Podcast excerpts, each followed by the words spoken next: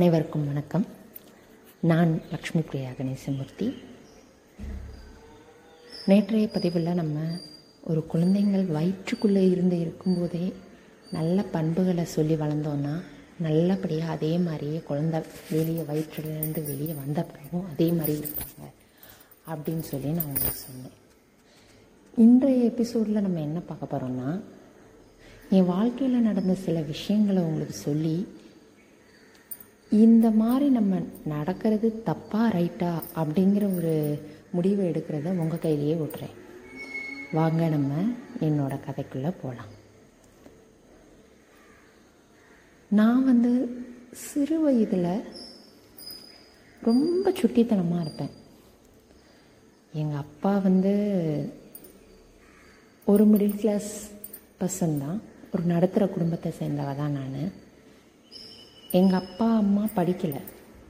So அவங்களுக்கு என்ன ஒரு எண்ணம்னா குழந்தைங்க எங்கள் அப்பா அம்மாவுக்கு ரெண்டு பெண் குழந்தைங்க. ரெண்டு பேரையும் நல்லா படிக்க வைக்கணும் அப்படின்னு சொல்லி ஒரு ரொம்ப ஒரு ஆசையில் எங்கள் அப்பா கடினமாக வேலை செஞ்சாங்க.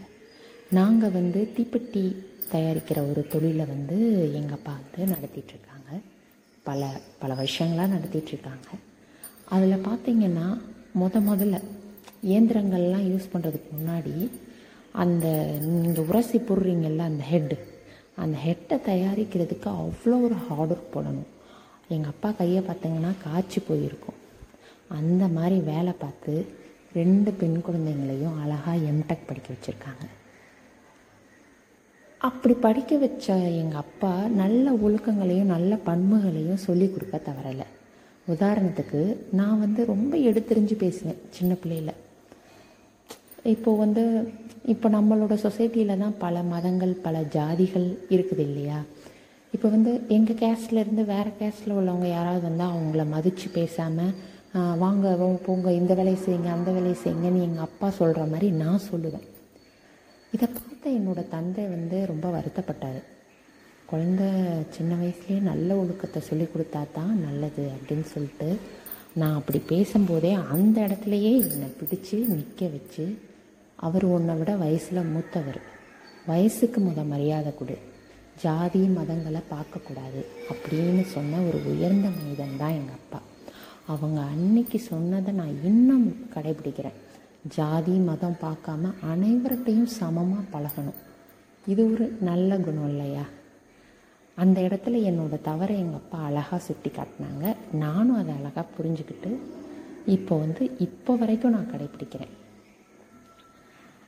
இந்த மாதிரி கடைப்பிடிக்கும்போது நம்மளோட வாழ்க்கை வந்து ஒரு விதத்தில் ஒரு நல்ல ஒரு பாசிட்டிவிட்டி ஒரு நல்ல எண்ணங்கள் நிறைந்ததாக இருக்குது அதனால் பார்த்திங்கன்னா இப்போ வந்து நீங்கள் சொல்லலாம் ஜாதிலாம் நிறைய இருக்கதானமாக செய்யும். ஸ்கூலில் கூட மொதல் போனோடனே கேஸ்ட் சர்டிஃபிகேட் தான் கேட்குறாங்க அப்படின்னு சொல்லி சொல்லலாம்.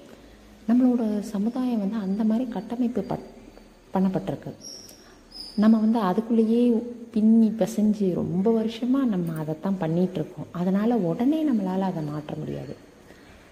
ஸோ நான் என்ன சொல்ல வரேன்னா எதுவுமே வந்து சேஞ்ச் வந்து இம்மிடியேட்டாக நடக்காது. முதல்ல வந்து நம்ம சேஞ்ச் பண்ணணும் சேஞ்ச் ஆகணும் அப்படின்னு சொல்லிட்டு ஒரு முடிவு எடுத்துக்கணும். அடுத்து ப படிப்படியாக படிப்படியாக தான் நம்ம வந்து அதை மாற்ற முடியும். எதுவுமே நம்ம மனிதனோட அகராதிரியில் முடிஞ்சா முடிஞ்சா அப்படிங்கிற வார்த்தை எல்லாமே முடியும். முடியும்னு நினச்சா கண்டிப்பாக முடியும். இதுதான் என்னோட கருத்து. அதனால் குழந்தைங்களுக்கு அனைவரையும் மதிக்க கற்றுக் கொடுங்க. ஜாதி வேறுபாடு இல்லாமல் மத வேறுபாடு இல்லாமல் ஸ்கூல்லேருந்தே குழந்தைங்கள பழக கற்றுக்கோ கற்றுக் கொடுங்க. அது மட்டும் இல்லாமல் என்ன உணவு பசின்னு யாராவது கேட்டால் அவங்களுக்கு கொடுக்கணும் அப்படின்னு ஒரு நல்ல ஒரு பழக்கத்தை சொல்லி கொடுங்க. டெய்லி ஏதாவது ஒரு நல்ல பழக்கத்தை நீங்கள் செய்யுங்க. அதை பார்த்து உங்கள் பிள்ளைங்க வந்து வளரும். இந்த மாதிரி ஒரு விஷயத்தை உங்கள் கூட பகிர்ந்ததுக்கு எனக்கு ரொம்ப சந்தோஷமாக இருக்குது வாழ்க வளமுடன். நன்றி.